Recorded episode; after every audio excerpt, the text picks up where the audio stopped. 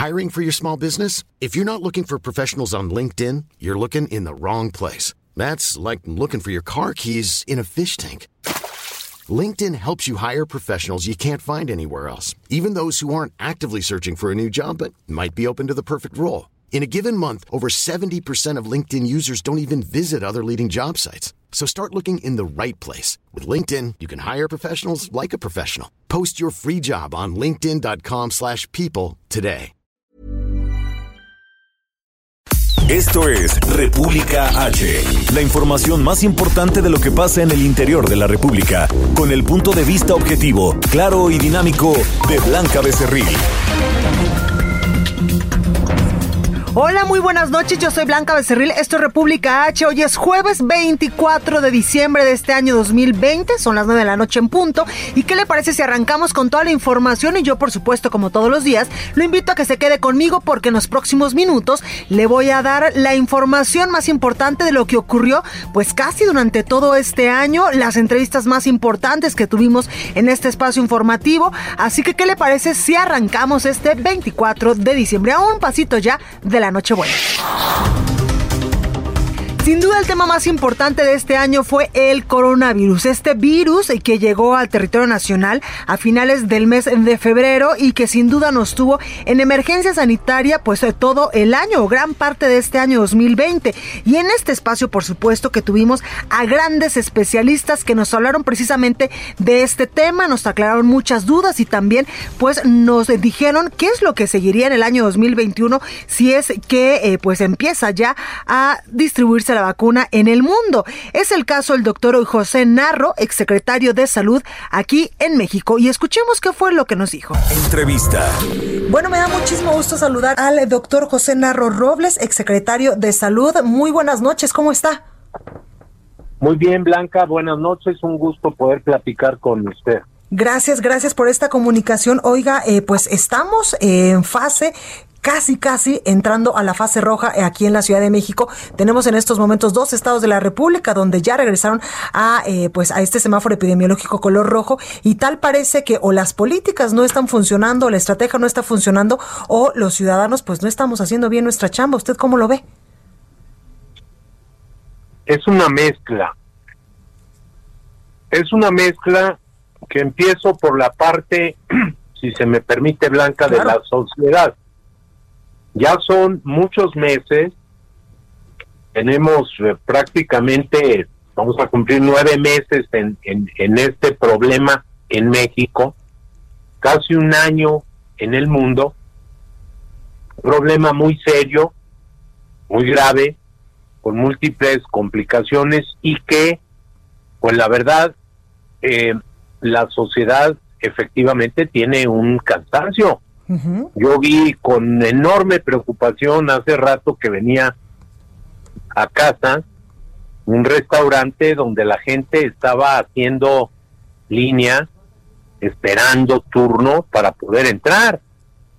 Eh, entiendo que es viernes, entiendo que es en la noche, pero vaya, tenemos que comprender que nos estamos exponiendo en demasía que estamos corriendo riesgos. Y por otro lado, eso es en la parte de la sociedad, pero por otra parte, yo soy uno de los que lo ha dicho desde el mes de marzo. Sí. Así no es, así no era y así no debe seguir siendo la estrategia, que es una estrategia fallida y para demostrarlo es muy simple. Con cifras oficiales puede uno decir, estamos a punto el lunes a más tardar estaremos alcanzando un millón de contagios oficiales. Es el mínimo minimorum, porque como parte de las fallas, el subsecretario se empeñó en que no había que hacer prueba. Es un gravísimo error y se empeñó en que no se recomendara el uso del cubrebocas cuando había suficiente evidencia de que había que recomendarlo. Y se sigue no utilizando desde el presidente de la República hasta los secretarios o funcionarios que lo acompañan. Se trata de una estrategia fallida que también la próxima semana, el 20 de noviembre, desgraciadamente estaremos alcanzando 100 mil fallecimientos. Totalmente. Oiga, doctor, también quiero eh, pues preguntarle, ¿se acuerda que hace algunos meses ya usted y un grupo de exsecretarios precisamente de salud que le saben al tema, que estuvieron pues eh, en la primera línea de muchas cosas que pasaron eh, pues en años anteriores aquí en el territorio nacional, le mandaron pues una propuesta al presidente Andrés Manuel López Obrador de cómo se podría contener esta estrategia y el presidente le dijo que pues no, muchas gracias. ¿Han hablado de nuevo con ellos, con las autoridades para pues brindarles apoyo? Recomendaciones o, cosas así? Lamentablemente, pues, yo he dirigido muchas comunicaciones, todas ellas públicas, todas ellas respetuosas, todas ellas señalando problemas que para algunos de nosotros son muy evidentes. Y nunca hemos recibido respuesta alguna. Dos, el 9 de septiembre, Blanca, el eh, grupo de seis exsecretarios, una exsecretaria y cinco varones, nos dirigimos a las autoridades, presentamos públicamente un libro con una serie de propuestas y se nos dijo, aparte de descalificarlo, de utilizar el sarcasmo, de tomarlo con absoluta frivolidad, se nos dijo que qué curioso que estábamos planteando un proyecto de ocho semanas cuando sabíamos que en ese tiempo ya no habría el problema. Bueno, yo quiero decirle a usted y al auditorio que nos escucha que a partir del 9 de septiembre se han registrado más de 35% del total de los casos, de los contagios, y cerca del 30% de las defunciones. Han, se han registrado eh, casi 28 mil muertes y 300 y tantos mil casos de infección. Entonces, sí, sí preocupa que haya tal ligereza, que se tome con tanta soberbia una propuesta de buena fe, claro. Que no tiene sentido político, sino técnico, y en donde, bueno, pues este, seguramente la historia reconocerá a responsables porque ese es el número mínimo. Pero incluso en cifras oficiales de la propia Secretaría, cuando dan cuenta ah, de las muertes en exceso, están hablando a estas alturas de más de 130 mil muertes adicionales en exceso. B, cuando uno revisa las que en la página de la Secretaría, del Instituto de Salud Pública, de CONACYT y de la Dirección General de Epidemiología, son ya casi 140 mil muertas, muertes de funciones atribuidas o a la COVID directamente, identificadas como tal, o a enfermedades respiratorias virales dentro de las muertes que muy probablemente se deben a esto. Eso quiere decir que COVID va a ser este año la primera causa de muerte en el país. Oiga, doctor, también quiero preguntarle, pues eh, ya se han iniciado, sobre todo hoy aquí en la Ciudad de México, estos eh, pues experimentos para eh, la vacuna contra el COVID-19. Cuando tengamos una vacuna, ¿será suficiente contra esta contra esta pandemia? No.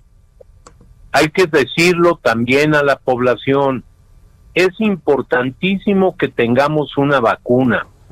Y yo quiero decir y rendir un homenaje de una parte al personal de salud de nuestro país, a, enfermeras, a químicos, a odontólogos, psicólogos, administradores, administrativos, intendencia, a los médicos, por supuesto, por el trabajo que han hecho. Pero también rendir un homenaje a la ciencia, en un tiempo verdaderamente récord, han empezado a contar, a producir vacunas, algunas de ellas ya en la fase de aplicación a grupos amplios, todavía no en toda la sociedad, pero a grupos de decenas de miles de voluntarios para probar la, eficacia, la potencia y sobre todo la seguridad de la vacuna. Bueno, vamos a tener una vacuna pronto, no sé en cuántos meses, pero vamos a contar en el mundo con una vacuna y probablemente en el segundo semestre del próximo año la producción de la vacuna, lo deseamos muchos, va a ser masiva, va a ser con eh, millones y millones de dosis. Eh, pero el problema no es la vacuna, el problema es la vacunación, como lo han dicho algunos de mis colegas, el doctor Macías. Es todo el proceso, es el almacenaje, es la distribución, es el mantenerla en las condiciones pertinentes, es para algunas de ellas, como la de Pfizer, contar con ultra refrigeración, porque eso lo, lo demanda. Entonces, no lo vamos que estar a, tener. 70 grados eh, bajo cero, ¿verdad? Bajo cero, sí. Entonces, este, vamos a tener problemas, sin duda alguna. Y por otra parte, ninguna vacuna es 100% efectiva. Eh, no sabemos todavía, porque una cosa es que produzca los anticuerpos necesarios para actuar y defender a, la persona de la agresión de un virus, eh, eso es una cosa, y la otra es que efectivamente eh, proteja para evitar los, los, contagios, la enfermedad, ¿no? Entonces, todavía no sabemos, y lo que sí tenemos que entender es que este es un virus que va a estar en la sociedad por mucho tiempo y que vamos a seguir requiriendo de el cuidado, de las medidas de higiene, del uso del cubrebocas, del lavado de manos, de mantener el distanciamiento físico, de ventilar los espacios cerrados, Blanca. Claro, totalmente. Se necesita todo eso aunque tengamos la vacuna. Totalmente, pues ahí lo tenemos José Narro Robles, exsecretario de Salud. Muchísimas gracias por esta comunicación. Al contrario, Blanca, siempre a la disposición. Muchas gracias y a la gente. Cuídense, por favor, usen el cubrebocas, se protegen ustedes, nos protegemos todos y protegemos a los otros. Totalmente. Muchísimas gracias, cuídese mucho. Igualmente. También en este espacio hablamos en muchas ocasiones con alguien que le sabe mucho, en verdad, al tema del coronavirus y es el doctor Alejandro Macías, infectólogo, y con el que platiqué sobre los productos milagro, entre comillas lo digo, para combatir al coronavirus. Escuche. Entrevista. Para hablar más al respecto, tengo en la línea telefónica a alguien que sabe mucho del tema y es eh, Alejandro Macías, infectólogo y excomisionado especial para la atención de la influenza. Alejandro, buenas noches, ¿cómo está? Eh, bien, Blanca, buenas noches, gusto de estar con tu auditorio. Gracias. Oiga, pues evidentemente no hay ningún producto milagro en este momento que nos pueda hacer eh, que no nos contagiemos de coronavirus o que si lamentablemente ya estamos contagiados, que salgamos rápidamente de esta, de esta pandemia. Sí, mira, pero el daño no es solamente el que pueda haber desde un punto de vista, que siempre lo hay, ¿eh? económico, o de algunos efectos colaterales que suelen ser pocos con, con suplementos nutricionales como esos que se disfrazan, o sea, son tratamientos disfrazados de suplementos nutricios, le ponen algo así, para no pasar por la regulación de COFEPRIS y no llamarle tratamiento, le llaman suplemento. El problema principal, Blanca, es la pérdida de tiempo. O sea, una gente se confía en eso, pone su esperanza que con eso se va a poner mejor y pierde días valiosísimos. Y ahí te juegas a veces la vida en los primeros dos o tres días. Totalmente. Porque puedes necesitar oxígeno, no te das cuenta, porque esto, llama, esto tiene lo que se llama la hipoxemia feliz, hay que recordar eso.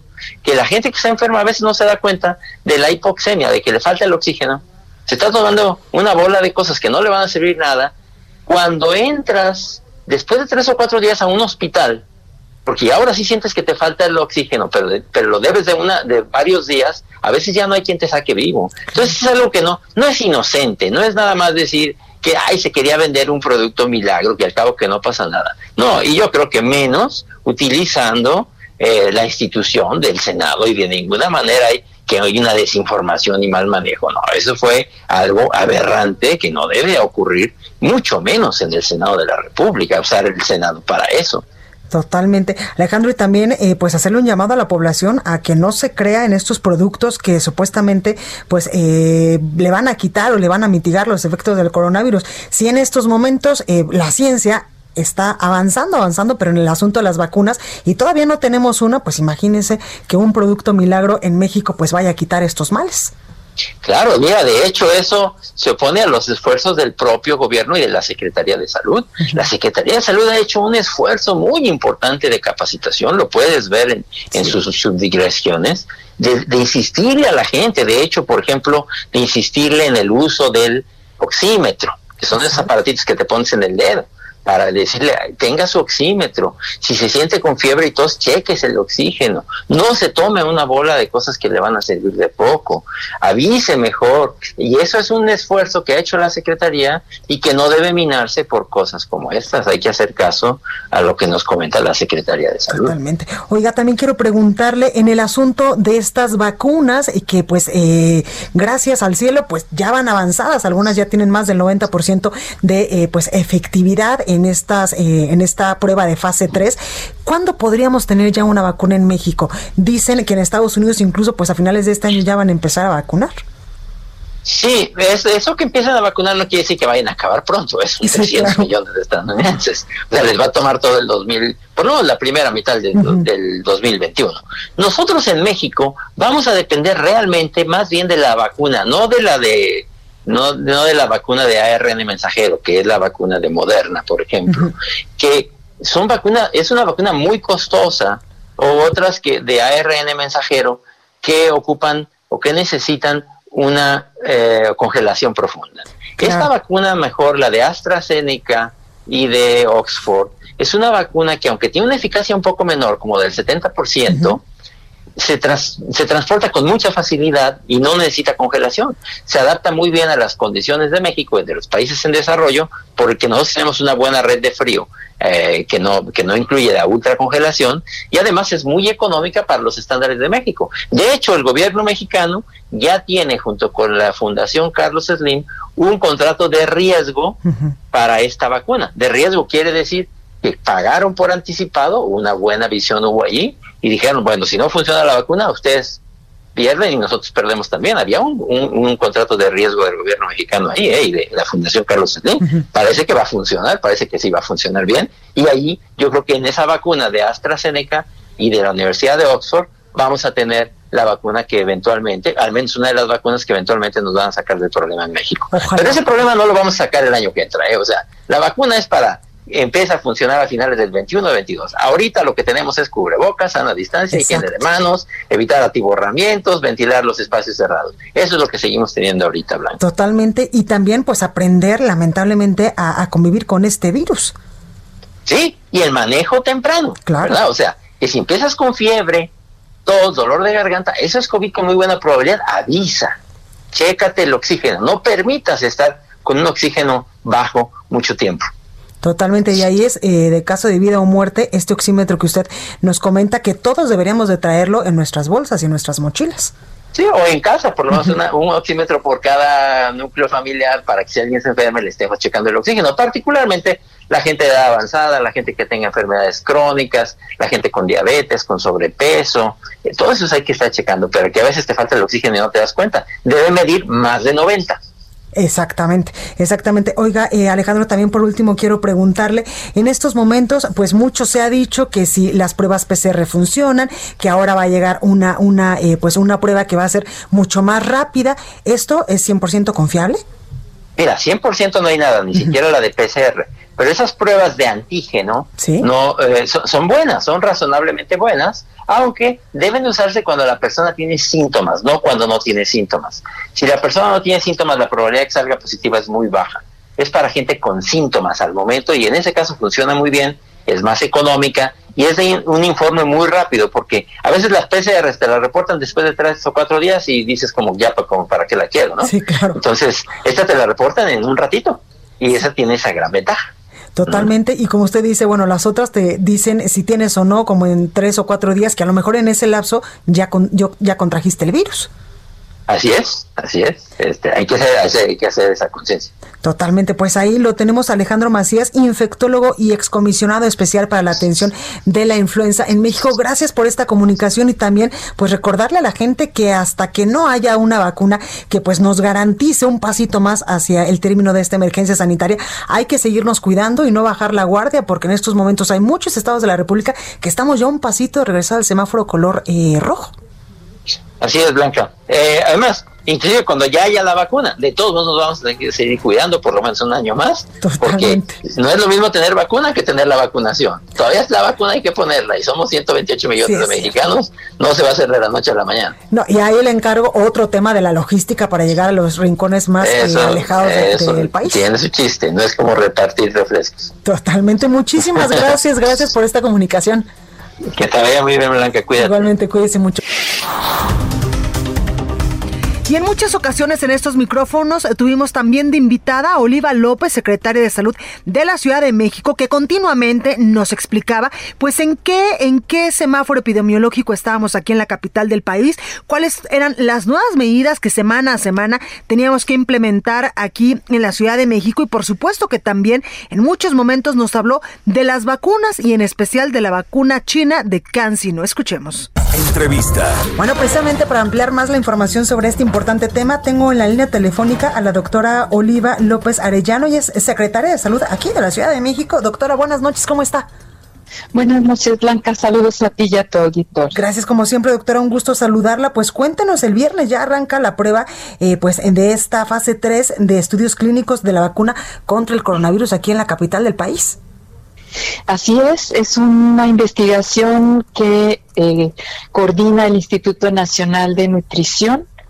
En particular, el investigador principal es el doctor Guillermo Ruiz Palacios, con un equipo de investigadores, y colabora la Secretaría de Salud del Gobierno de la Ciudad de México con eh, centros de salud, donde lo que haremos es una invitación, el reclutamiento, eh, la aplicación del primer eh, cuestionario para saber si las personas son elegibles, por supuesto toda la información para que tengan el consentimiento informado de ser elegibles y estar interesadas, y la primera valoración médica, eh, la toma de muestra de laboratorio y también la vacunación doctora, ¿quiénes podríamos eh, anotarnos en esta lista si es que va a estar pues abierta al público en general o solamente a ciertos sectores de la población? No, al público en general, pero tiene que ser mayor de 18 años, personas en general sanas. En el caso de mujeres no deben estar embarazadas y deben estar bajo algún método anticonceptivo. Claro. Eh, si tienen enfermedades, por ejemplo diabetes, debe estar una diabetes controlada y los criterios de exclusión si son personas que tengan problemas autoinmunes, eh, enfermedad renal crónica, cáncer, también que hayan tenido VIH no controlado o antecedentes de eh, problemas psiquiátricos, neoplásicos. Doctora, ¿y dónde podemos inscribirnos? ¿Será a través de Internet o vamos directamente a estos tres centros de salud o al Instituto Nacional de Nutrición? Sí, la idea sería eh, ir a estos sitios. Eh, se va a hacer una invitación también, pero también queremos que sea la gente que habitualmente va a estas unidades. ¿Por qué? Porque es muy importante el seguimiento que estos pacientes nos, más bien que estos voluntarios, porque no son pacientes, estos voluntarios eh, se les pueda dar seguimiento durante un año, que no se pierdan. Claro. Eh, también preguntarle, doctora, eh, ¿cuántas, ¿cuántas dosis eh, de esta fase 3 del estudio clínico de, la vacuna contra el coronavirus se van a aplicar en la capital del país? estamos en este proyecto, se está estimando 5 mil voluntarios, de los cuales la mitad sería placebo y la mitad sería la vacuna Claro. ¿Y cómo eh, será la selección para saber a quién sí se le aplica la vacuna y a quién el placebo? Es un diseño doble ciego, quiere decir que ni el, eh, la persona que asigna ni ah, quien recibe sabe eh, que le tocó. Es una probabilidad de 50%. Perfecto. ¿Y los resultados, doctora, más o menos como cuándo podríamos saber si sí está funcionando o no está funcionando esta fase 3? Bueno, a los 28 días al mes se va a tener un primer corte, pero el seguimiento es durante un año. Totalmente, pues ahí lo tenemos, doctora Oliva López Arellano, secretaria de Salud de la Ciudad de México. Gracias por esta comunicación. Buenas noches. Buenas noches, doctora, cuídese.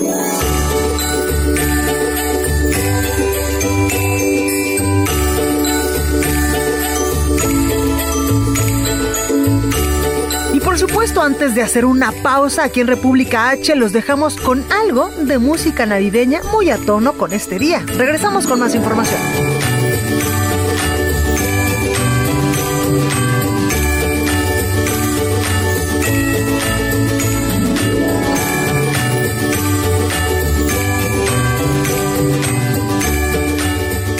Continúa escuchando a Blanca Becerril con la información más importante de la República en República H.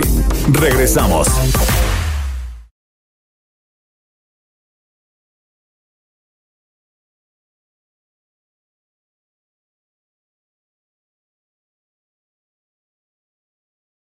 Estamos de regreso con la información más importante de la República en República H con Blanca Becerril, transmitiendo en Heraldo Radio.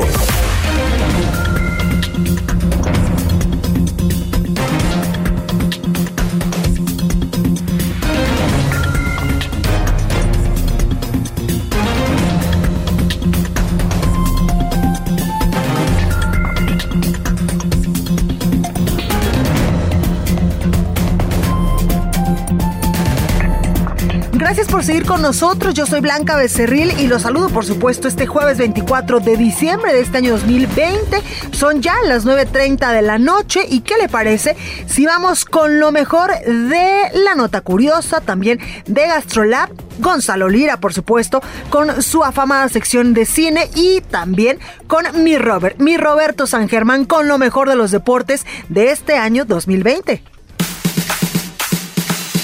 Curiosa CDMX con Abraham Arreola. Una forma divertida para conocer, explorar y disfrutar de la Ciudad de México.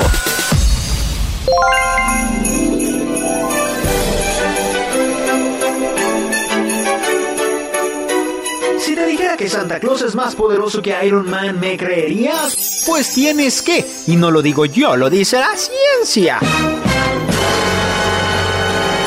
Eddie Sheen hizo para la Universidad de Exeter unos cálculos para describir cómo viaja nuestro amigo rojo. Imagínense, recorrer todas las casas del mundo en una noche. Es súper veloz. Según Katie, Papá Noel viaja a unos 10 millones de kilómetros por hora. Ay, ¿te imaginas eso? Es una décima parte de la velocidad de nuestro planeta en el universo. Ay, súper rápido. Pero si es tan gordo, ¿cómo entra en una chimenea? Mm, mm, buena pregunta. Ah, pues porque Santa Claus hace uso de la relatividad.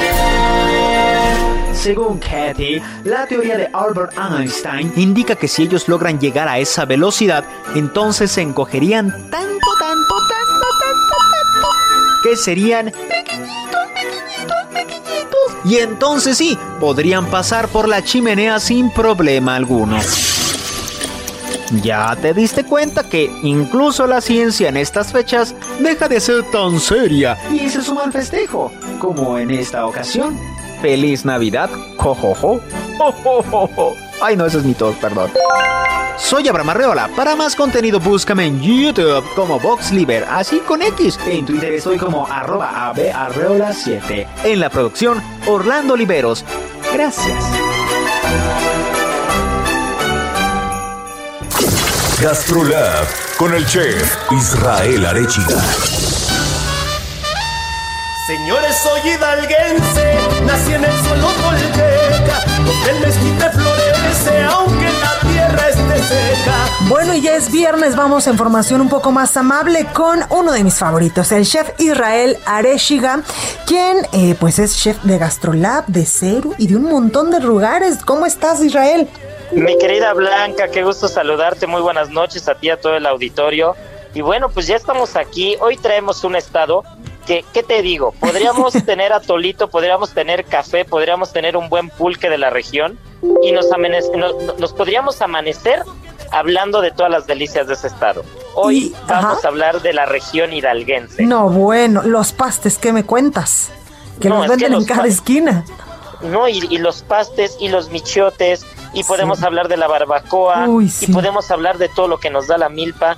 De verdad, hablar, hablar de Hidalgo, yo creo que, que, que, lo, que lo dicho es de verdad, ¿eh? Podríamos hablar de un solo plato, de un solo plato y quedarnos horas platicando de esas delicias.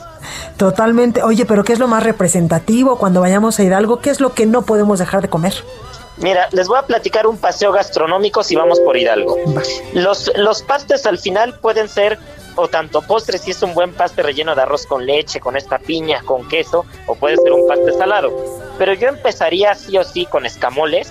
Estos escamoles que es, es este caviar mexicano, ¿no? Este escamol que es la hueva de la hormiga, que es una delicia de verdad acompañada de, guacamole, de guacamole con unas buenas tostadas de maíz hidalguense. Entonces yo creo que empezaría yo sí o sí con estos escamoles y un buen vasito de pulque al lado. Después yo creo que me iría a la región huasteca con los tamales de chala, que son estos tamales rellenos de ajonjolí molido con especias, con frijol, que tienen carne de puerco, o este plato típico huasteco, que es un plato con pollo, chorizo y cecina, que, que, que también son una especie de enchiladas, que son una delicia de verdad. Y si seguimos el paseo, con un poquito de hambre, ya sabes que nos encanta este comer bastante bien y somos unos somos unos gordos empedernidos. Imagínate un buen zacahuil también de la zona, este tamal que ya hemos hablado que también se comparte con otras regiones, pero este zacahuil hidalguense con un, ahora sí que con un lechón entero, con un lechazo, hasta con un cerdo entero, hasta dos metros podemos tener de zacahuil por ahí. Y así podemos seguir la barbacoa, una buena barbacoa con envuelta en esta penca de maguey. Y ya hablando de maguey, recordemos que el michote es esta fina película que se destaca de la, de la penca de maguey y entonces podemos rellenarlo de conejo, de carnero, de pollo y bueno, un michote también para seguir la comida. Eh, es, una delicia, ¿no? Totalmente. Oye, eh, chef, la última vez que yo fui a Hidalgo, que fue hace muy poquito, me sorprendí, por ejemplo, yo regreso al tema de los pastes, eh, que es un, pues, es un, es un, no quiero decir platillo, sino es, pues, un tipo de, de, comida que literalmente siempre que pensamos en ellos nos volteamos a ver a Hidalgo y yo estaba sorprendida porque en las gasolineras cuando tú paras a llenar tu tanque hay pastes. Cuando tú vas a, no sé, estás en un semáforo, al lado derecho o a la izquierda, hay un puestecito de, de, eh, de pastes. Es realmente o sea, impresionante la cantidad de pastes que venden. Y bueno, ¿qué te digo de lo que están rellenos? Hay de dulce, de mole y de pozole, casi, casi. Sí, sí, sí, es que realmente pasar por la carretera, o sea, no, no, no puedes dejar de babear. Independientemente de a dónde vayas o de dónde vengas, te tienes que parar en la carretera por un buen paste. Eso sí, y aparte hay un dato muy curioso, pero el paste es de origen inglés. Órale. Entonces, sí, los pastes son de origen inglés, al final es un platillo hecho con base de trigo. Recordemos que el trigo viene de los europeos a, la, América y es un, es un platillo de origen inglés, pero ya lo tenemos más adoptado en toda la región hidalguense, en Pachuca, en toda esta zona. El paste es más mexicano que el nopal.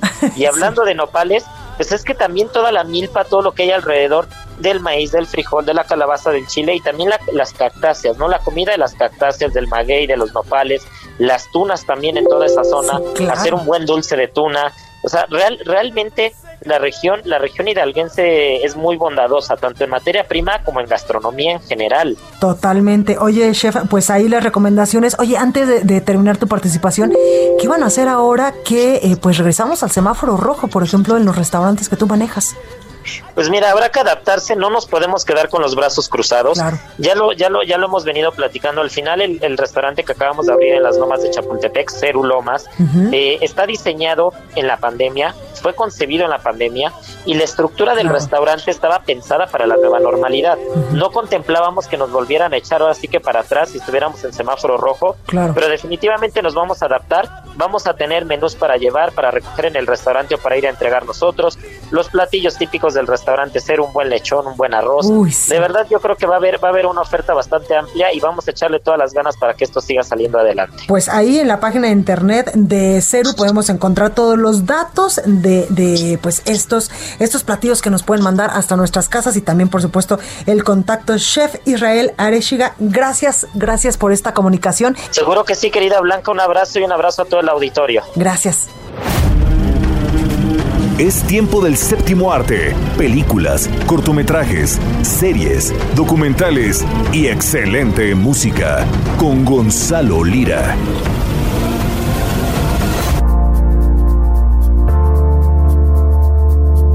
Hola, ¿qué tal? ¿Cómo estás, querida Blanca, querido público de República H aquí en el Heraldo Radio? Yo soy Gonzalo Lira y les saludo. Yo sé que en estos días lo que ustedes van a estar haciendo, bueno, hoy se van de fiesta y mañana toca recalentado, pero ¿con qué van a acompañar su recalentado público? Yo les tengo una lista maravillosa, películas que ya encuentran on demand en algunas plataformas y que otras pues valdrá la pena esperar.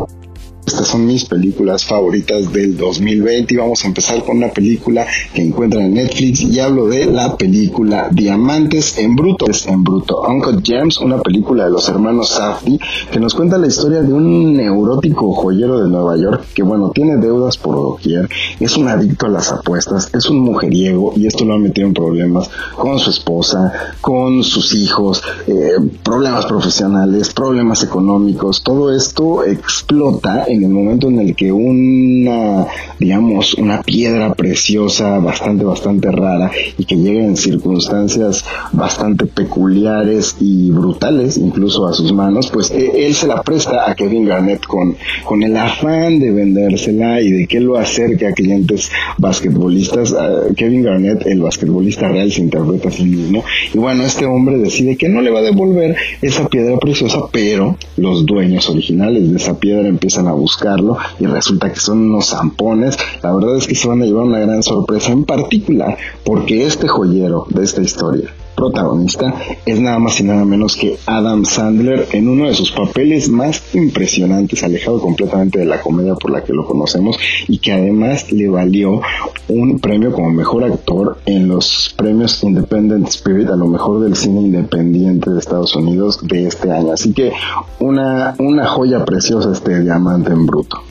La siguiente película es una película brasileña, Divino Amor, una película de ciencia ficción de la cual hablamos hace no mucho por acá en este espacio, que se remonta al, o más bien se salta al año 2027, donde el carnaval ya no es lo más importante del país y nos cuenta la historia de una burócrata cristiana que tiene demasiada fe, demasiada fe en las parejas y está eh, dispuesta a ir hasta lo más extremo con tal de evitar los divorcios en su país. Esto con el apoyo no solo de la iglesia cristiana, sino también del Estado, porque esta película futurista nos pinta un Brasil de extrema derecha donde ya las divisiones entre las iglesias o las religiones al menos y el gobierno no existen. Así que esta mujer es capaz de lo que sea, porque además existe mucha apertura, entonces organiza incluso orgías, así es, lo escucharon bien, orgías, con tal de que los hombres y las mujeres exploren su sexualidad, siempre y cuando esto ayude para que la semilla del marido caiga en la mujer y se mantengan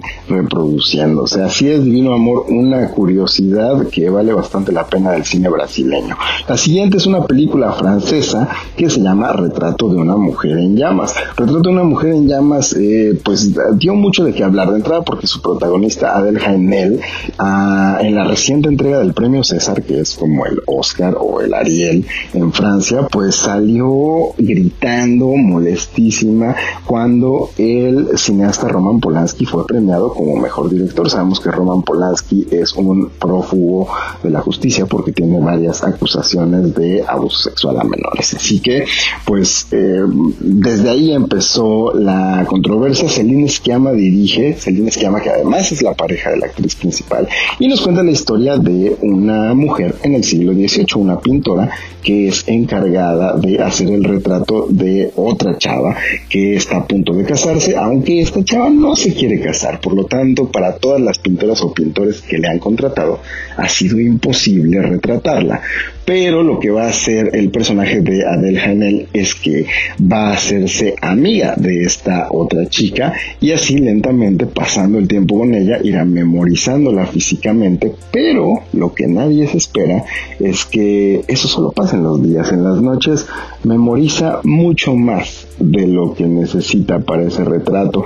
Una película de amor prohibido, un drama interesantísimo frases al que le tienen que dar una oportunidad retrato de una mujer en llamas. La que sigue es una película estadounidense independiente que ya encuentran para descargar en VOD. Se llama Nunca, rara vez, a veces y siempre.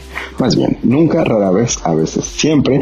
Y se refiere a las cuatro respuestas posibles a un cuestionario cuando una joven adolescente quiere pues interrumpir legalmente su embarazo en una clínica en Estados Unidos. Una chica tapirana de Pensilvania que se dedica a ser cajera en un mini super donde recibe todo tipo de abusos eh, de sus jefes, tipo de acoso, de quien le pague el dinero, los padres están bastante ausentes y bueno, cuando por extrañas circunstancias ella queda embarazada, quiere ir a hacerse un aborto legal a Nueva York. Lo hace, viaja con una de sus mejores amigas y lo que nos va a contar esta historia es cómo lo va a conseguir o no y cómo va a ser su experiencia en la gran ciudad. Pero esto se presta para que la directora, una directora muy, muy, muy novel que se llama Elisa Hitman, pues nos cuente no solo la historia de estas dos chicas, sino que nos muestre a través de esta su relación, su relación con el exterior, con el exterior a su familia, con un mundo más grande donde los pequeños machismos que las afectan en su vida cotidiana, pues se vuelven problemas más y más grandes que nos afectan a todos y a todas. Una película muy buena, nunca, rara vez, a veces, siempre, o su título en inglés, Never, Rarely, Sometimes, Always. Y ya para terminar voy a hacer un poquito de trampa blanca. Esta película son más bien cinco, todavía no se estrenan, pero estarán pronto en Prime Video. Me estoy refiriendo a Small Axe, una antología de cinco películas del director británico Steve McQueen, que nos cuenta cinco momentos diferentes en la historia de las comunidades afro-londinenses del 1969 a 1982 y pues que es protagonizada nada más y nada menos que por John Boyega quien seguramente recuerda esta audiencia por su personaje de Finn en Star Wars que después se vio involucrado en las protestas del Black Lives Matter en Londres. Y pues bueno su figura se politizó lo suficiente como para que caiga como anillo al dedo en estas películas que nos cuentan la lucha de esta comunidad por levantar cada vez más la voz en el país británico, en la ciudad de Londres, y también la protagoniza otra de las historias, Leticia Wright, que muy pocas personas quizá conozcan por nombre, pero seguramente si les digo que es Shuri, la hermana de Black Panther, lo recordarán. Se dice incluso que Leticia Wright eventualmente tomará el traje de este superhéroe. Habrá que ver qué pasa en el futuro del universo cinematográfico de Marvel, pero la pueden ver pronto en Small Axe, una antología de películas increíbles. Y ya para despedirme, voy con las menciones especiales. El, Rey de Staten Island, una comedia sobre un joven que se niega a crecer en la ciudad de Long Island, en Nueva York. Asia, Family Romance, una película de Werner Herzog muy interesante. Relic, un filme de terror sobre tres generaciones de mujeres que muy pronto llegará a los cines en México. Y las cosas que decimos y las cosas que hacemos, que es una comedia francesa extravagante, divertida y muy romántica. Yo me despido y espero que echen muchos romeritos a mi salud. Blanca, te mando un abrazo. Feliz Navidad, felices fiestas. Deportes con Roberto San Germán.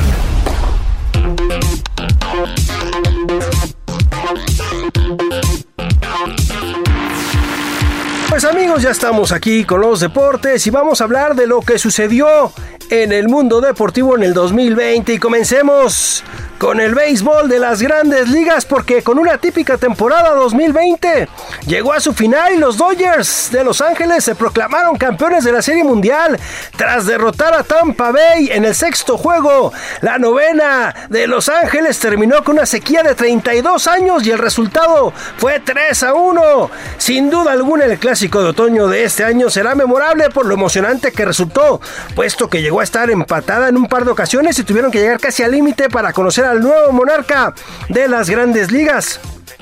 El equipo comandado por Kevin Cash arrancó con un golpe de autoridad por parte de Randy Arozarena, quien sacó la bola del diamante en la primera entrada para abrir el marcador 1 a 0 e incrementar la esperanza de llegar hasta el séptimo partido.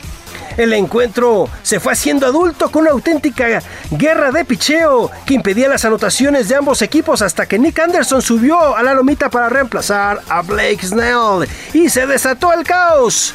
Los Dodgers le dieron la vuelta 2 a 1 en el sexto capítulo. Primero, Anderson lanzó una pelota inatrapable para Mike Sumino, permitiendo la carrera de Austin Burns para empatar 1 a 1. Posteriormente concedió el hit de Corey Seager, que impulsó a Mocky Betts para tomar la delantera de 2 a 1. La participación de los mexicanos no podía faltar. Víctor González trabajó una entrada y un tercio en la que obtuvo tres ponches. Julio Urias fue el encargado de cerrar el partido y lo hizo de manera perfecta con cuatro ponches sin hit ni carrera.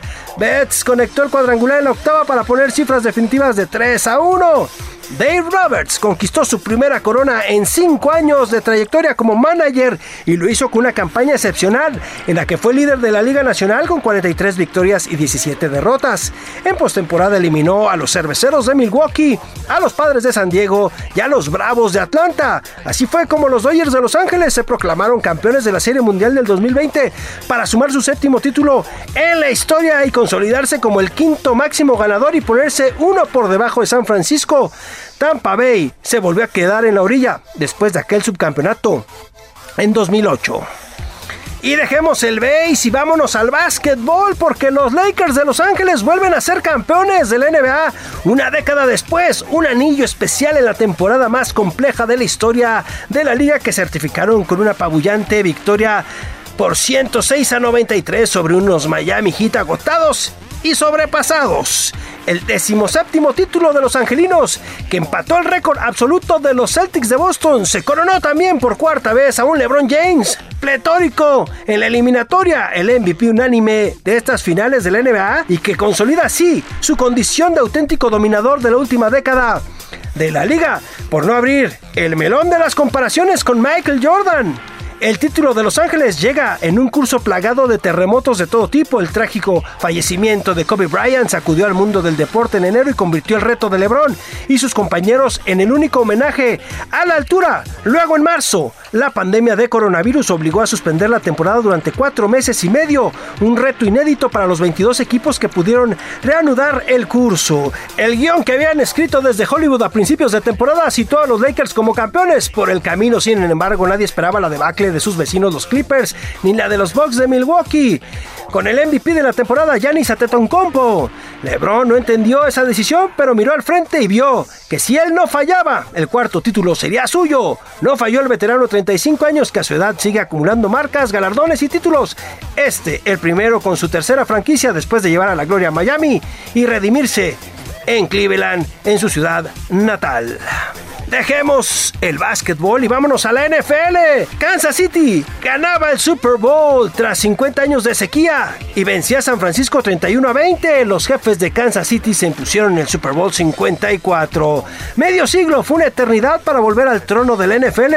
Resultó una sequía muy larga, pero los jefes de Kansas City por fin pudieron ganar un Super Bowl después de 50 años al vencer 31 a 20 a San Francisco. Patrick Mahomes, quarterback de los jefes, brincó de alegría, abrazó a sus compañeros mientras el coach Andy Reid golpeó el aire con los puños en señal de éxtasis. Mis muchachos hicieron su trabajo, estoy muy orgulloso de ellos. La verdad es que fue una temporada muy dura, muy difícil ante un gran rival, pero al final pudimos imponernos y solo queda disfrutar de alzar el trofeo Vince Lombardi, señaló Reid.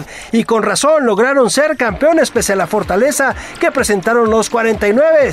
El Super Bowl 54 tuvo su dosis de drama. Los jefes trataron de golpear con el poder de su ofensiva durante todo el partido. Minaron poco a poco a la defensiva de los Niners, quienes parecían superiores por el balance de su ofensiva y defensiva.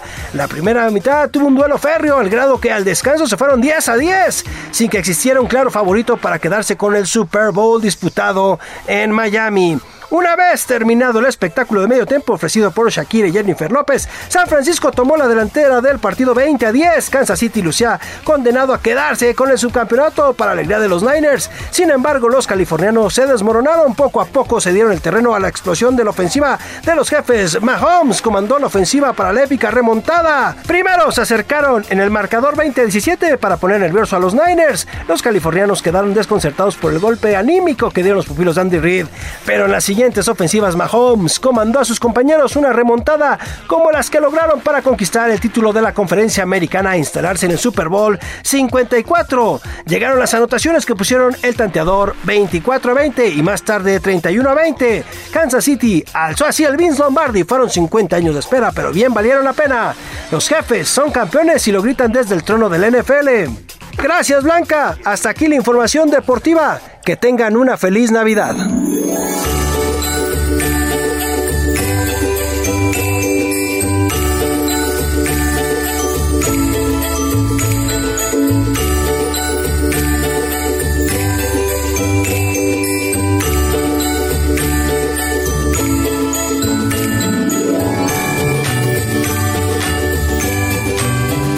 Hasta aquí este espacio de noticias. Yo soy Blanca Becerril. Le agradezco en verdad de todo corazón que nos haya acompañado esta Nochebuena y por supuesto que le deseo una feliz Navidad y una Nochebuena fantástica. Los espero aquí el día de mañana en punto de las 9 de la noche. Cuídense mucho.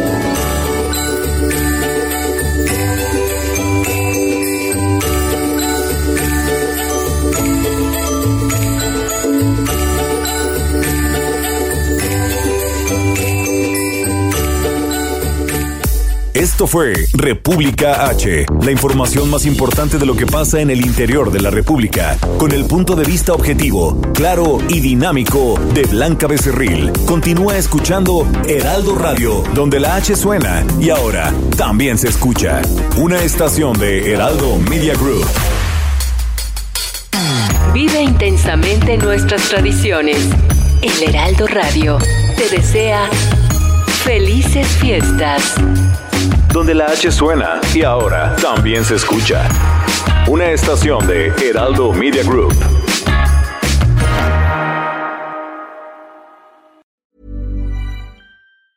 Hey, it's Danny Pellegrino from Everything Iconic.